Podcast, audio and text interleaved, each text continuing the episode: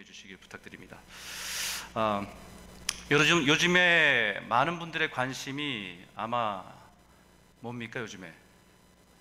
예, 코로나 바이러스, 우한 코로나 바이러스가 아마 많은 분들의 관심일 겁니다. 전 세계가 비상입니다. 아, 중국의 우한이라는 도시에서 시작된 바이러스가 아, 급속도로 전 세계로 퍼지고 있는 어, 그런 상황 때문입니다. 여러 가지 원인에 대한 추측이 있지만 어, 안타까운 것은 사실은 정확한 원인도 알 수 없고 어, 치료할 수 있는 백신도 없다는 것이 더 안타까운 사실입니다. 이런 무서운 바이러스 때문에 많은 국가에서는 중국에서 오는 모든 비행기 편을 거부하거나 기피하는 상황들이 계속해서 발생합니다. 아, 뿐만 아니라 이제는 중국 내에서도 우한이라고 하는 도시를 폐쇄하고 그 도시를 들어갈 수도 없고 나올 수도 없는 상황이 되었습니다. 그래서 곳곳에 있는 우한 사람들이 갈 곳을 찾지 못해서 많이 헤매고 있는 모습들을 보게 되는데 여러분 우리가 사투리가 뭐 전라도 사투리, 경상도 사투리가 있는 것처럼 중국에도 그 우한 사람들이 쓰는 그 발음 액센트의 차이가 있는 것 같아요. 그래서 중국 사람들은 발음만 딱 들으면 아 저 사람 우한 사람이다라는 것을 금방 알 수 있다고 합니다. 그래서 택시 기사도 승객이 어, 우한 사람의 액센트를 사용하면 가지 않고 바로 내리라고 어, 하는 일들이 있고요. 식당에서도 우한 사람이 우한 사람 같으면 바로 그 자리에서 쫓아내는 일들이 일어나고 있습니다.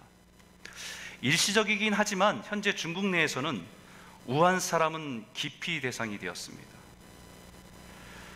우한 도시를 가려고 하는 것도 꺼리게 되었고 우한 사람을 만나는 것조차도 싫어하게 됐습니다. 아마 이런 것이 이런 어, 것은 어, 일시적이긴 하겠지만 어, 아무도 우한에 일부러 들어가려고 하는 사람을 본다고 한다면 아, 그 사람이 미쳤다라고 얘기할 그런 분위기입니다. 이런 상황과 조금은 다르지만 유대인들에게 그런 도시와 사람이 있었습니다. 바로 사마리아 사람들입니다. 역사적인 배경을 좀 설명드리면 사, 실은 유대인은 어, 통일 왕국 국가 다윗 때는 통일 왕국 국가로 모든 하나의 정치와 하나의 예배 공동체로 서 있었습니다. 그러다가 그 아들 솔로몬이 통치하고 솔로몬이 통치의 말기 때에 솔로몬의 신하였던 여로밤이 열 지파를 이끌고 한 나라를 세운 것이 북이스라엘이 돼요. 그리고 그의 아들 루호밤이 유다를 중심으로 한 나라를 세운 것이 남유다가 됩니다. 그래서 남유다와 북이스라엘 그때부터 나눠져서 통치하게 됩니다. 그런데 문제는 이스라엘 공동체는 이스라엘이라는 나라는 예배 공동체였기 때문에 예루살렘에서 예배하는 것이 너무 중요했습니다. 명절마다 절기마다 그들은 예루살렘 찾아가서 제사를 드리는 것이 그들의 문화였기 때문에 나라는 북이스라엘 열 지파를 데리고 나갔지만 백성들의 정서 속에서는 예루살렘에 대한 향수와 예루살렘의 제사에 대한 그 갈급함들이 있었기 때문에 이 열 지파를 데리고 북이스라엘을 세운 여로보암은 무엇을 만드냐면 가지 말라고 예루살렘과 같은 성전을 사마리아에도 성전을 만들 테니까 거기 가지 말고 여기서 예배하라고 그들에게 말을 합니다. 사람들은 이제 예루살렘 가지 않고 사마리아 중심에서 예배 공동체를 이루간다고 생각하고 했던 것이 북이스라엘입니다. 그런데 문제는 예루살렘은 하나님의 율법을 가지고 우리가 하나님 앞에서 어떻게 순종해야 되는지에 대한 가르침과 그 제사를 드렸다고 한다면 사마리아에 있는 성전에서는 하나님 중심이 아니라 사람들의 마음에 사람들의 욕구에 만족시켜주는 제사와 예배가 반복됩니다. 그러니까 여호와의 이름을 부르되 사람들이 원하는 것들을 만족시켜 줄 수 있는 우상과 혼합된 종교가 시작된 것이 사마리아에서의 예배입니다. 그렇게 나뉘어졌던 북이스라엘과 유다가 오랜 세월이 분리된 채 살아가다가 정서적으로 분리가 되고 여러, 여러 가지 문화적으로 분리가 됩니다. 그러다가 BC 722년경에 북이스라엘은 아수르에 의해서 아시리아죠. 아시리아에 의해서 점령당합니다. 점령당하는데 이들의 정책은 그들의 정체성을 파괴하는 겁니다. 그러니까 자기들이 정복한 나라에 다른 이방 민족들을 가져다가 갔다가 거기에다 거주하게 하고 서로 결혼하게 하고 피를 섞어 버리는 자기 정체성을 잃어버리게 하는 것이 아수르의 정책이었습니다. 그러니까 유대인들이 자기 정체성을 잃어버리기 시작한 거예요. 어, 그것을 보면서 남유다에 있던 사람들은 그들을 어, 피가 섞인 어, 어떻게 보면 망한 민족이라고 생각할 수 있었습니다. 그러고 나서 BC 578년경에 남유다도 바벨론에 의해서 점령됐지만 다행인 것은 그들은 그들을 완전히 파괴하지 않고 그들을 포로로 끌려 끌고 가서 바벨론에 그들만의 공동체를 만들어주고 지켜준 겁니다. 자신들의 문화를 인정하되 그러나 바벨론에 순응하는 민족들로 다스리려고 했던 것이 바벨론의 정책이었습니다. 결국은 이 공동체가 자신들이 율법을 지키고 그것을 통해 하나님 백성인 것을 지키고 있는 정체성을 가지고 있다가 이게 세월이 흘러서 나중에 그들이 돌아와서 이스라엘을 재건한 사람들이 그 사람들입니다. 이스라엘 재건하는데 그때 가장 강력하게 방해했던 사람들이 누구냐? 그 땅에서 바로 사마리아 사람들입니다. 그러다 보니까 이 유대인과 사마리아 사람은 같은 피가 좀 섞여 있지만 그들 안에 끊임없는 갈등과 아, 그런 모순들이 같이 있었습니다. 그러다 보니까 유대인들이 볼 때는 사마리아 사람들은 피가 섞이고 세상 사람들이 유대, 이방인의 피가 섞이고 정체성을 잃어버린 사람들입니다. 그 사람들이 예수님 시절에는 유대인들이 이 사마리아 사람들을 무시했습니다. 심지어는 개보다도 못한 사람들로 취급했습니다. 지형적으로는 여기 보면 이게 밑에가 유다고 그 다음에 위에가 갈릴리예요. 근데 그 사이에 사마리아가 있습니다. 지형적으로 보면 갈릴리를 가려면 유다에 있다가 예루살렘에 있다 갈릴리로 가면 이곳을 반드시 통과해야 되거든요. 그런데 대부분의 유대인의 사람들은 이 부분을 통과하기보다는 이 밖으로 B 라인으로 돌아서 갈릴리로 가는 길을 선택합니다. 그만큼 싫어했습니다. 빠른 길이 있음에도 불구하고 이 사마리아 사람들을 거쳐가기보다는 밖으로 돌아서 자기들이 원하는 갈릴리를 가든지 유대 사람들 갈릴리 사람 다시 유대로 내려오든지 이 길을 선택하면서 다닐 정도였습니다. 그 정도로 어, 고리 깊은 관계 속에 갈등이 고리 깊은 관계가 유대인과 사마리아인의 관계입니다. 더 정확하게 말하면 갈등이라기 하기보다는 유대인들에게 차별당하고 무시를 당했던 사람들이 사마리아 사람들입니다. 그런데 예수님께서 이 사마리아로 들어가셔야 하겠다라고 말씀하시는 거예요. 오늘 본문에 이렇게 말합니다. 3절과 4절인데 같이 한번 읽겠습니다. 시작. 유대를 떠나사 다시 갈릴리로 가실새 사마리아를 통과하여야 하겠는지라. 예수님의 의지입니다. 내가 지금 갈릴리로 빠른 길을 사마리를 통과해서 가겠다는 얘기가 아니라 유다인들이 기피하는 사마리아를 의도적으로 가셔야 하겠다는 예수님의 의지를 보이신 겁니다. 예수님께 사마리아를 가겠다는 의도를 보이신 이유는 사마리아 사람들에 대한 예수님의 마음 때문입니다. 그리고 거기서 만난 사람이 오늘 본문에 나오는 사마리아 여인입니다. 그 여인을 만나시기 위해서 예수님께 사마리아에 들어오셨다라고 해도 지나치지 않을 겁니다. 오늘 이 사마리아 여인과 만남을 통해서 우리에게 하나님이 말씀하시는 것들이 무엇인지를 우리가 잘 깨닫기 바라요. 그리고 이 사마리아 여인을 향한 하나님의 궁일한 마음과 사랑의 마음을 깨달으시는 귀한 예배가 되기를 주의 이름으로 축원합니다. 여러분 5절과 6절 한번 같이 한번 읽죠. 함께 읽겠습니다. 사마리아에 있는 수가라는 동네에 이르시니 야곱이 그 아들 요셉에게 준 땅이 가깝고 거기 또 야곱의 우물이 있더라. 예수께서 길 가시다가 피곤하여 우물 곁에 그대로 앉으시니 때가 여섯 시쯤 되었더라. 예수님과 제자들이 이제 그 지역을 광야를 지나서 사마리에 도착했습니다. 한참을 광야를 지나니까 얼마나 배고프겠어요. 얼마나 지치고 힘들겠습니까? 제자들은 먹을 것을 구하기 위해서 동네로 들어갔고 예수님께서 마침 그곳에 수가란 성야의 야곱의 우물가에 지금 앉아 있는 겁니다. 그때의 시간이 6시입니다. 이건 유대인의 시간이에요. 이 시간을 우리의 지금 우리의 시간에 맞춰서 계산하면 정오 12시입니다. 가장 뜨거운 시간입니다. 당시 유대인들이 우물에 물을 기르러 갈 시간들은 동트는 시간에 시원한 그 시간에 물을 뜨러 가거나 아니면 해가 뉘엿뉘엿 지는 어느 정도 이제 해의 뜨거운 기운이 죽고 시원할 때 물을 뜨러 가는 것이 일반적입니다. 그런데 이 가장 뜨거운 시간에 사람들은 너무 뜨거워서 우물물을 뜨러 나오기 피하는 시간에 한 여인이 빈 물동이를 이고 물을 뜨러 나온 겁니다. 그 모습을 본 예수님께서는 기다렸던 듯이 그 여인에게 물을 좀 달라라고 하는 거죠. 물을 좀 달라라고 하는 말을 이 여인이 들어보니까 딱 듣는 순간에 알았어요. 아, 이 사람이 사마리아 사람이 아니구나. 이 사람이 유대인이구나. 그리고 이렇게 얘기합니다. 사마리아 여자가 이르되 당신은 유대인으로서 어찌하여 사마리아 여자인 나에게 물을 달라 하나이까 하니 이는 유대인이 사마리아인과 상종하지 아니함이로라. 여러분 여기에는 말투가 느껴지진 않지만 정황으로 볼 때 이 말투가 부드러운 말투가 아니에요.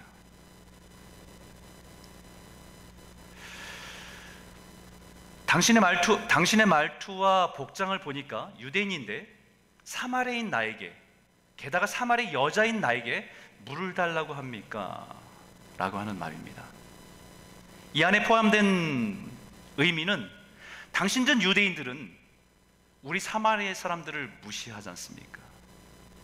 개보다 못하게 여기지 않습니까? 그런데 목마르니까 자신들이 필요한 것이 있으니까 사마리아 여자인 나에게 물을 달라고 하는군요. 라고 하는 까칠한 말투가 포함되어 있는 거예요. 게다가 나중에 알게 되겠지만 우리가 이 여인의 깊은 내면에 상처가 있는 사람이라는 것을 알게 됩니다. 같은 사마리아 사람들도 자신에 대해서 정죄하고 비판받았던 그 상처를 안고 있는 사람이었습니다. 그러니까 사람들이 다니지 않는 아무도 다니지 않는 그 뜨거운 정오의 시간에 우물물을 뜨러 온 건데 거기에 앉아 있는 유대인이 자기한테 물을 달라고 하는 거예요. 그러니까 얼마나 짜증 납니까, 솔직히. 여러분 저는 이 말씀을 묵상하다가 어, 우리가 살아가면서 수많은 만남들을 만나게 되는데 어, 그 만남 중에서 어떤 사람의 말투는 굉장히 공격적이고 까칠한 사람들이 있는 것을 많이 경험합니다. 특히 오래된 이민자 중에서 그런 분들이 많습니다. 솔직히, 그, 솔직히 말하면 그런 분들을 가까이 하기가 참 어렵습니다. 그런 공격적인 말, 강한 말투를 가진 사람들은 대부분 내면에 깊은 상처가 많은 분들이 많아요. 살아오면서 수많은 일들 속에서 이런저런 일로 상처를 받고 피해를 입고 믿었던 사람에게 배신당하고 그런 많은 일들 속에서 그 몸에 배어 있는 자기 방어적인 표현들이 거친 말투로 나타날 때가 많다라는 겁니다. 처음에는 그런 말투 때문에 가까이 하기가 싫어져요. 불편하니까. 그런데 나중에 이분의 삶의 이야기를 듣고 그 사람의 그 상처를 좀 이해하게 되면 하나님께서 우리에게 그 사람을 궁히 여기는 마음을 부어주실 때가 있습니다. 그런 이 사마리 여인은 얼마나 인생에 깊은 상처가 많았겠습니까? 나중에 알게 된 사실이 이 여인은 남편이 다섯 명이에요. 지금 여섯 번째 남자와 살아가고 있는 기구한 인생입니다. 남편이 다섯 명, 남편이 여섯 명이라는 것이 어떤 의미겠어요? 남편 많아서 좋겠다 이겁니까? 아니잖아요, 그죠? 한 명도 벅찬데 남편이 다섯 명, 여섯 명이라는 얘기는 인생이 참 힘들었겠다라는 거예요. 예수님이 이렇게 말씀하시죠. 그 인에게 이르시되 가서 내 남편을 불러오라. 여자가 대답하여 이르되 나는 남편이 없나이다. 예수께서 이르시되 네가 남편이 없다는 말이 옳도다. 내게 남편 다섯이 있었고 지금 있는 자도 내 남편이 아니니 네 말이 참되다. 여인은 자신의 사생활을 감추려고 했는데 예수님은 다 알고 계셨어요.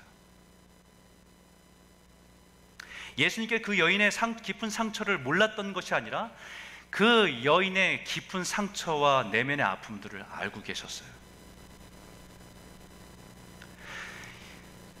그 사마리아는 자신의 상처를 거친 말투로 자신을 방어해도 예수님께서는 그 여인을 통해서 보신 것은 그 여인의 내면 깊은 곳에 있는 외로움과 상처를 보신 겁니다.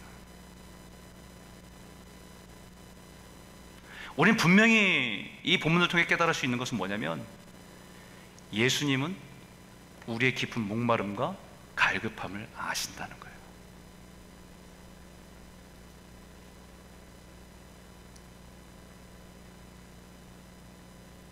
그렇지 않게 포장을 해도 그렇지 않은 것처럼 더 당당하게 사람들한테 보여도 사람들은 그 거친 말 때문에 가까이 하기가 불편해서 그 사람을 가까이 하지 않아도 예수님은 그 사람 내면 깊은 곳에 있는 외로움과 목마름을 아신다는 거예요. 예수님 사마리 여인의 인생의 오랜 상처와 외로움을 알고 계셨습니다. 남편이 다섯 명, 여섯 명이나 사실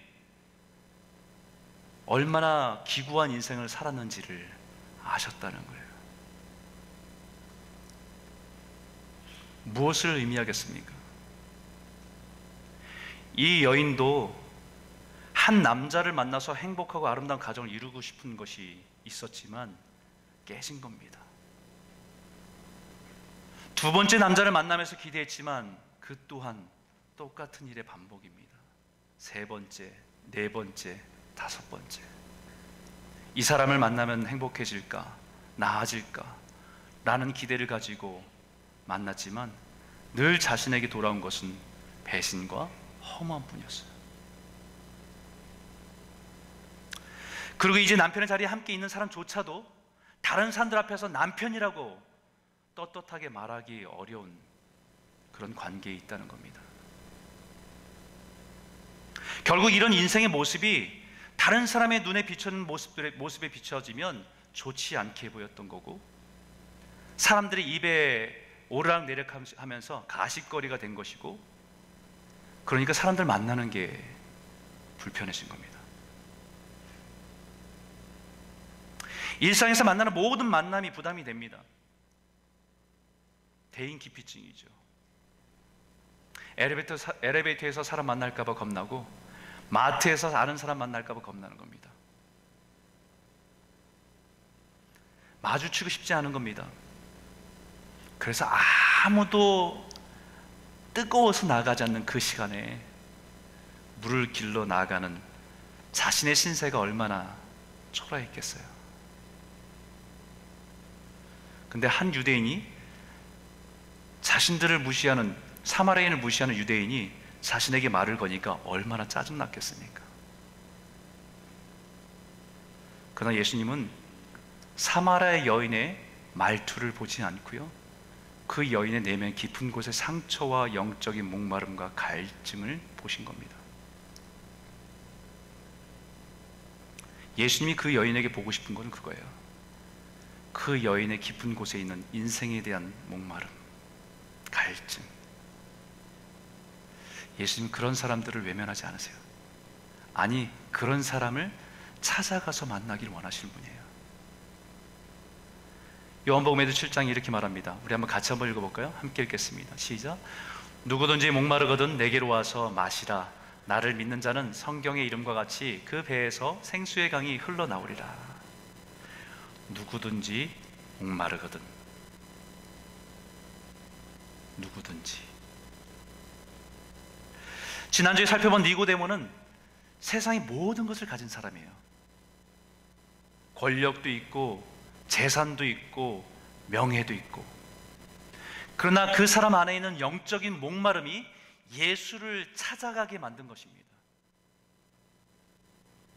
반대로 사마리 여인은 니고데모에 비하면 너무 격차가 벌어지는 사람입니다. 사회적으로도 유대인들에게 무시당하는 사마리아 여인입니다. 그 사회 속, 그 사마리아 사회 속, 사회 조차, 조차 속에서도 소외된 상처와 아픔이 많은 여인들입니다. 여인입니다. 그런데 누구든지 부자든 가난한 사람이든 남자든 여자든 귀족이든 노예든 누구든지 자신의 목마름을 인정하고 그 목마름을 가지고 나오는 사람을 예수님은 기뻐하신다는 거예요. 자신의 목마름이 있음을 인정하고 그 목마름을 가지고 예수님께 나오는 사람을 주님께서는 찾으신다는 겁니다. 근데 우리가 많은 사람들이 살아가면서 자신 안에 목마름이 있음에도 불구하고 그 목마름을 어디서 해결할지 모르는 사람들이 많습니다. 그래서 헤매는 거예요. 나름대로 자신의 목마름 해결하기 위해서 무언가를 의지하는 것은 있습니다. 무언가를 붙드는 것은 있어요. 근데 그것이 자신의 목마름을 해결해 주지 못하고 결국은 점점 더 빠져드는 중독에 빠져드는 모습들이 많다는 겁니다. 이 사마리아 여인은 좋은 남자를 만나면 자신의 인생의 문제가 다 해결될 것이라고 생각했습니다. 그것이 결국은 사람 중독, 사랑 중독으로 빠져드는 모습이죠. 사람, 사람들은 누구나 다 이 갈급함의 공허함 속에서 무언가를 붙듭니다. 어떤 사람은 열심히 쇼핑하는 것으로. 열심히 쇼핑하고 자기가 원하는 것을 구입하는 것으로. 어떤 사람은 알코올 중독으로 어떤 사람은 마약 중독으로 도박 중독으로 그때는 그것을 붙들었을 때는 뭔가 자신의 갈급함이 해결되는 것처럼 느꼈는데 돌아보면 더 큰 공허함이 밀려오는 자신의 인생을 보는 것이 중독입니다. 마치 목말라서 탄산수를 들이고 나면 그때는 시원한 것 같은데 나중에 나중에 보면 더 강한 갈증을 유발하는 삶을 반복하는 것과 같습니다. 좀 더 돈을 더 벌면 내 인생의 허전함과 외로움이 채워지고 해결될 줄 알았는데 그것은 끝도 없는 갈증과 목마름만 유발할 뿐입니다. 그런 사마리아 여인에게 예수님께서 이렇게 말씀하세요. 한번 같이 한번 읽어볼까요? 같이 읽겠습니다. 예수께서 대답하여 이르시되 내가 만일 하나님의 선물과 또 내게 물 좀 달라 하는 이가 누구인지를 알았더라면 내가 그에게 구하였을 것이요 그가 생수를 내게 주었으리라. 여러분 예수님이 사마리 여인에게 아, 안타까워서 말씀하시는 거예요.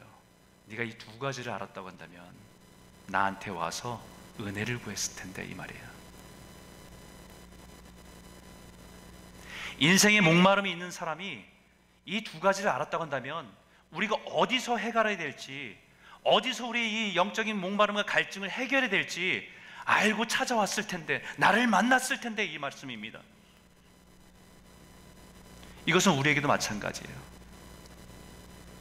이것은 복음의 핵심 내용입니다. 구원받는 믿음의 두 가지 요소입니다. 첫 번째는 하나님의 선물이 무엇인지를 알아야 돼요. 두 번째는 예수님이 누구신지를 분명히 알아야 돼요. 그렇다 한다면 이 두 가지를 안다면 우리는 우리 인생의 목마름을 해결할 수 있는 분이 누군지를 알고 주님께 찾아가는 거예요. 그게 구원받는 믿음입니다. 내가 만약 하나님의 선물이 무엇인지 알았더라면 이게 무슨 말씀입니까? 에베소서에 이것에 분명히 말씀합니다. 이렇게 말합니다. 너희는 그 은혜를 의하여 믿음으로 말미암아 구원을 받았으니 이것은 너희에게서 난 것이 아니요 하나님의 선물이라 행위에서 난 것이 아니니 이는 누구든지 자랑하지 못하게 함이라. 구원은 하나님의 선물이라는 말씀이에요. 구원은 우리가 믿음을 가지고 하나님께 나아가는 자에게 누구나 기꺼이 나눠주시는 하나님의 선물이라는 것입니다. 잘난 사람에게 주신 것이 아니라 깨끗하고 의로운 사람에게 주신 것이 아니라 그분에게 나아가는 자에게 차별 없이 나눠주시는 것이 하나님의 선물이라는 것을 믿음으로 바라보고 나아가는 겁니다. 사회적으로 모든 것을 가진 니고데모나 사회적으로 소외되고 상처 투성인 사마리 여인이라도 차별하지 않고 믿음을 가지고 주님 앞에 나아가는 자에게는 하나님 아낌없이 나눠주시는 것이 구원이라는 거예요.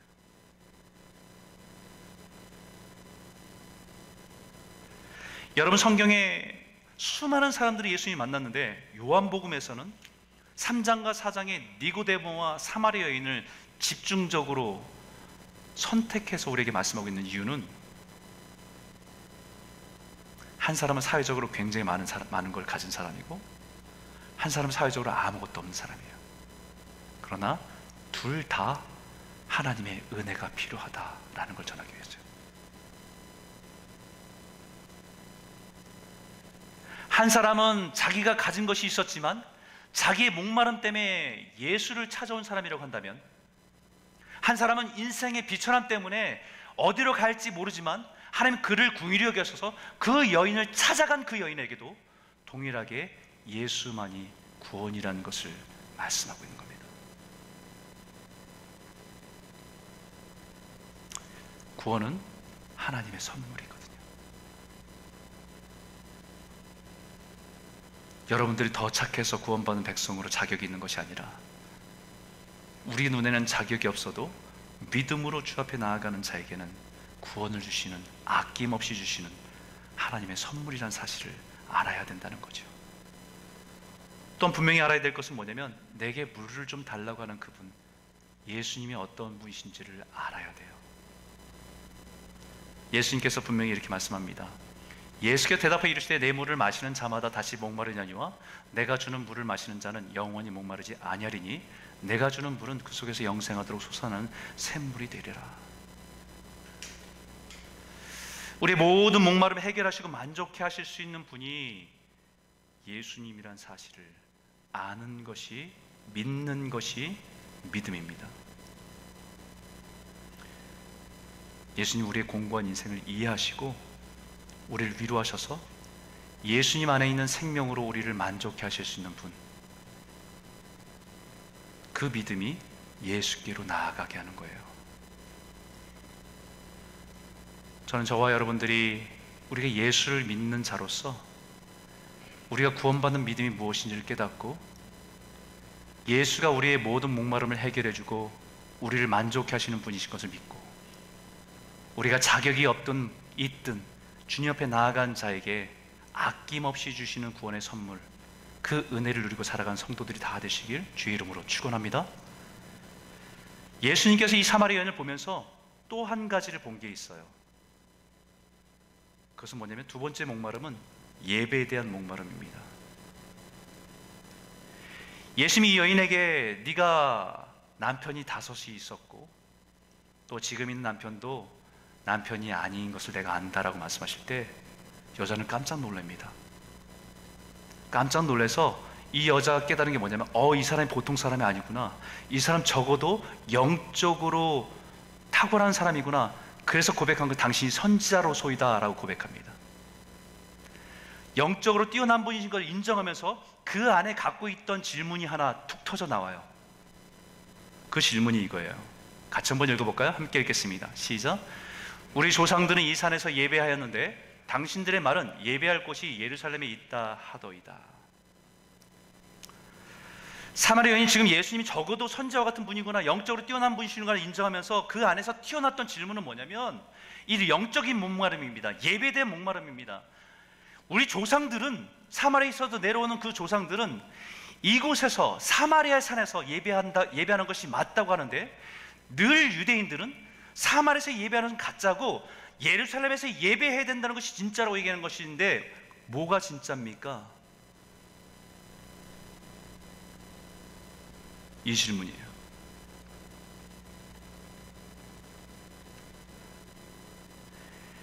이 사마리 여인은 내면 깊은 곳에 있었던 것은 영적인 목마름입니다.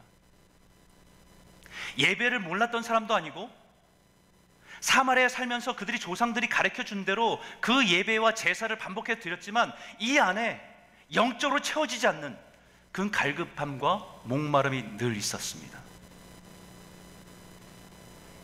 하나님을 예배, 하나님의 이름을 부르며 예배한다고 하지만 그러나 어떤 영적인 만족도, 영적인 깊은 체험도 없이 습관적으로 조상들이 가르쳐 준 대로 예배하며 살았던 모습입니다.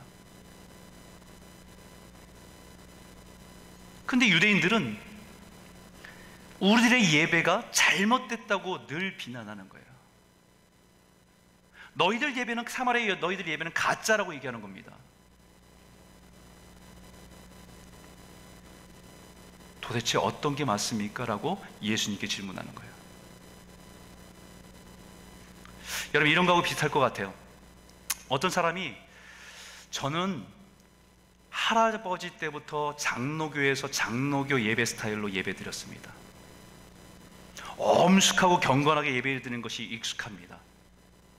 그런데 어느 날 교회에서 오순절 개통의 교회를 다니셨던 분이 아니라고 그렇게 예배 드리면 안 된다고 예배는 뜨겁게 찬양하고 방언으로 기도해야 된다고 그게 진짜 예배라고 하는데 도대체 뭐가 맞습니까? 어떤 분은 예배 중에 반드시 사도신경이 들어가야 된다고 얘기하는데 어떤 분들은 예배 끝날 때 주기도문 예배 마치는 게 예수님이 가르쳐 준 기도를 마치는 게 맞다고 하는데 어떤 분들은 예배 속에서 찬송가로 불러야지 찬양으로 드리는 것이 컨템포리한 예배를 드리는 것이 그게 무슨 예배냐고 하는데 어떤 분은 이런 일렉기터나 이런 예배로 드리는 모습이 어떻게 거룩한 모습이냐고 파이프 오르간으로 드려야지 피아노를 드려야지 하는 분도 있는데 뭐가 맞는 겁니까?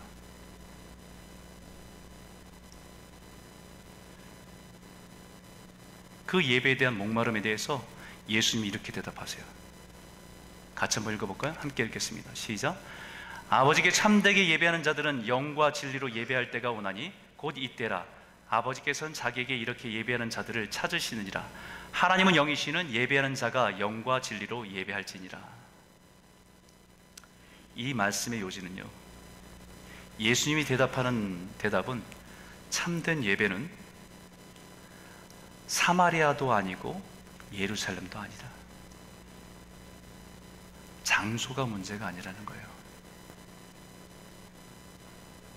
참된 예배는 엄숙한 분위기냐 뜨거운 분위기야 이 분위기와 문화에 대한 것도 아닙니다.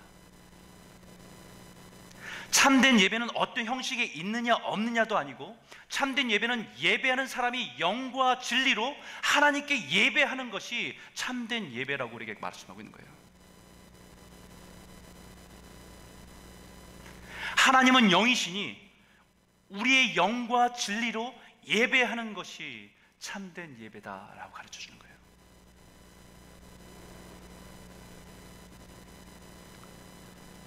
사마리아에서 드렸던 예배는요.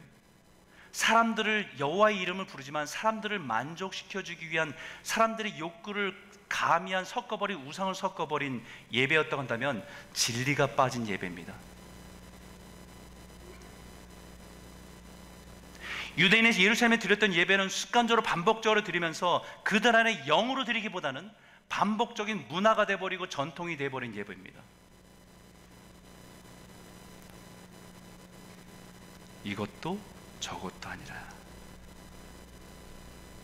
참된 예배는 하나님이 영이시기에 우리가 영으로 주님께 예배하고 우리가 그분 앞에서 진실하게 정직하게 주님 앞에 나아가는 것이 참된 예배입니다.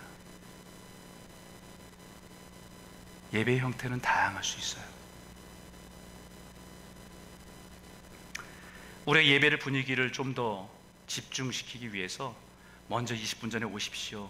그리고 예배 전에 5분 전에 들어오서 기도를 준비하십시오. 하는 이유는 여러분들이 영과 진리로 예배 드릴 수 있도록 환경을 만들어주는 것 뿐이지 영과 진리로 예배하는 것은 여러분과 하나님과의 관계 속에서 예배하는 거예요. 아이를 키우는 엄마들에게 조금이라도 예배에 집중할 수 있도록 모니터로서 조용하게 예배할 수 있도록 환경을 만들어주는 것은 우리의 역할이지만 그 안에서 모니터로 예배를 드려도 하나님 앞에 영과 진리로 예배하는 것은 그 사람과 하나님과의 관계입니다.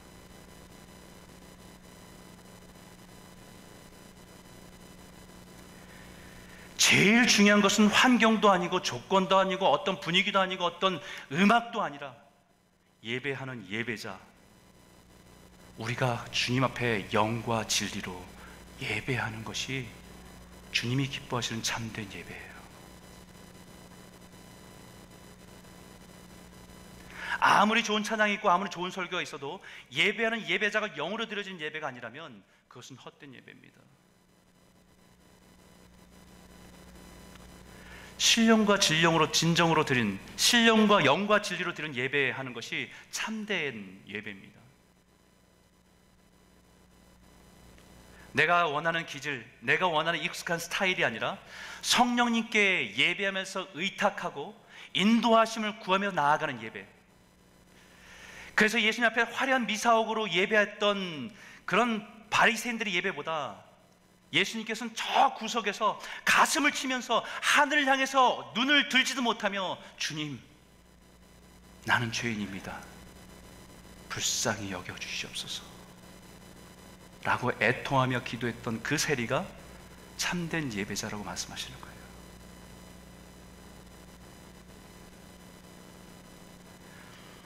예루살렘에 드려진 예 유대인의 예배는 지나치게 형식적인 예배를 치우쳤고 사마리아에서 드려진 예배는 진리가 없이 우상과 뒤섞여 버린 예배였다고 한다면 이것도 저것도 아니라 하나님이 기뻐하신 예배는 영으로 진리로 예배하는 것이라. 오늘 그 주님은 우리의 예배 속에서도 그런 예배자를 찾으시는 거예요. 이것은 사마리 여인에게 너무 중요합니다. 자신의 인생의 목마름이 더 깊은 곳의 영적인 목마름이 모두 하나님께 진정으로 예배드리는 예배에서부터 회복이 시작되기 때문입니다. 인생이 엉망이 된 그 인생에 풀지 못하는 그런 문제와 내 깊은 곳에 있는 하나님의 관계 속에서 해결되지 않은 영적인 목마름은 우리가 드려지는 예배 속에서 주님과의 만남을 통해서 시작되기 때문에 예배가 무너지면 삶이 무너지는 것은 자연스러운 결과입니다.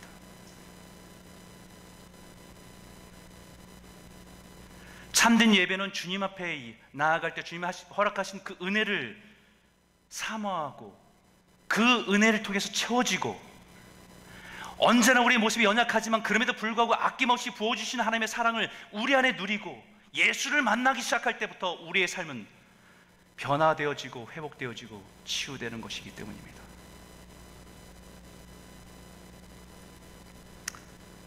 사마리아 여인은 비로소 예수님을 만납니다. 이게 예배예요. 바로 예수가 메시아이고 그리스도임을 깨닫게 되는 것이 예배입니다. 수많은 인생에 문제가 있었어도 예배 가운데 우리가 주님을 찬송하고 예배할 때 그분이 우리의 하나님 되시고 통치자 되시고 창조자 되심을 알고 그것을 깨달을 때 그것이 예배의 은혜입니다.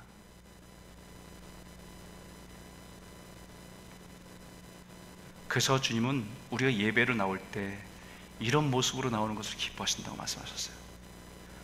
시편에 있는 말씀인데요. 같이 한번 읽을까요? 함께 읽겠습니다. 시작. 하나님이여 사슴이 시냇물을 찾기에 갈급함 같이 내 영혼이 주를 찾기에 갈급하니이다. 사슴이 시냇물을 찾기에 갈급함 같이. 여러분 시냇가는요 위험한 곳이에요. 모든 짐승들이 그곳에서 짐승들을 사냥하는 곳입니다. 그런데 사슴이 그 위험을 알면서도 목마름 때문에 시냇가로 찾아가는 갈급함이 있어요. 하나님은 예배하는 사람이 마치 사슴이 시냇가에 물을 찾듯이 주님을 찾고 갈급함으로 나오기를 원하신다는 거예요.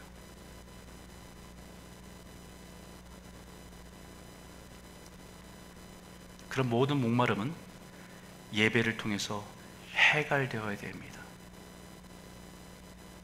모든 목마름은 예수를 만나야 해결됩니다.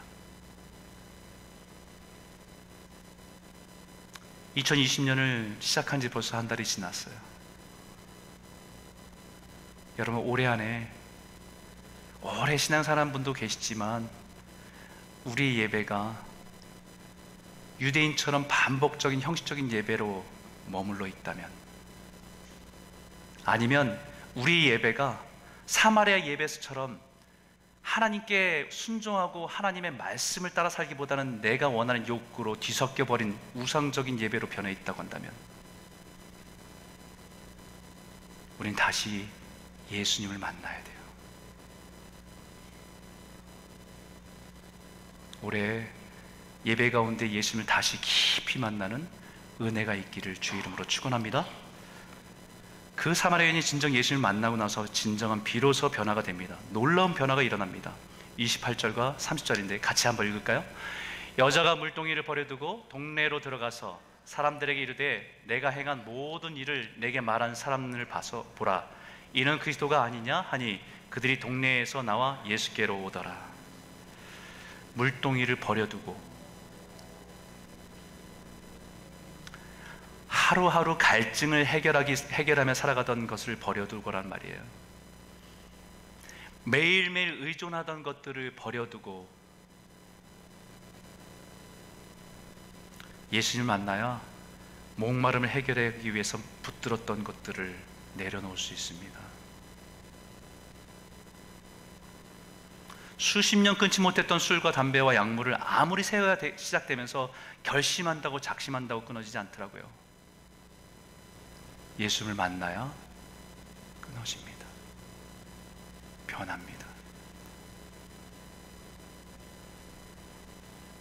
자신의 기관 인생 때문에 기피하던 사람들, 그들과 마주치지 않으려고 그렇게 뜨거운 태양에서 내리쬐는 정오에 물을 기르러 다녔던 사마리 여인이 예수님을 만난 이후에 동네 사람들에게 들어가서 말합니다. 그렇게 인생이 기피하고 만나고 싶지 않았던 그 사람들, 그 사람들에게 내, 내가 만난 분이 바로 메시아라고, 내가 만난 분이 바로 그리스도라고, 와서 보라고.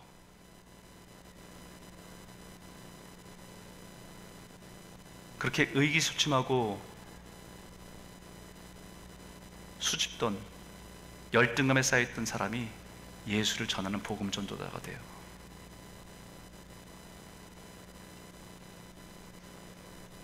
(39절에) 여자의 말이 내가 행한 모든 것을 그가 내게 말하였다 증언하므로 그 동네 중에 많은 사마리아인이 예수를 믿는지라 예수를 만나면요 자신의 삶의 부끄러움이 걸림이 되지 않습니다. 예수를 만나면 자신의 과거의 실패와 연약함이 수치가 되지 않습니다. 왜냐하면 주님이 나를 그대로 품어주셨기 때문입니다. 그 부끄러움보다 예수를 만난 기쁨과 감격이 더 크기 때문이에요. 이 사마리 여인의 변화는 예수님을 만났기 때문이에요. 사랑하는 성도 여러분, 올해 저와 여러분에게 다시 한번 간절한 소망이 있었으면 좋겠어요. 예전에 예수님을 만났던 감격이 있었던 분들은 다시 그 뜨거움, 예수님을 만난 그 뜨거움으로 회복하기를 원하고 아직 예수님이 어떤 분이신지 모르겠다고 한다면 주님 나를 예수님이 누구신지 예수님이 하나님의 예수를 통해서 우리에게 주시고자 하는 것이 무엇인지 그 선물이 얼마나 귀한 것인지 그 가치를 깨닫고 그 은혜 가운데 살아가는 우리 모든 성도님들 다 되시기를 주의 이름으로 축원합니다. 우리 한번 같이 한번 찬양하기를 원해요.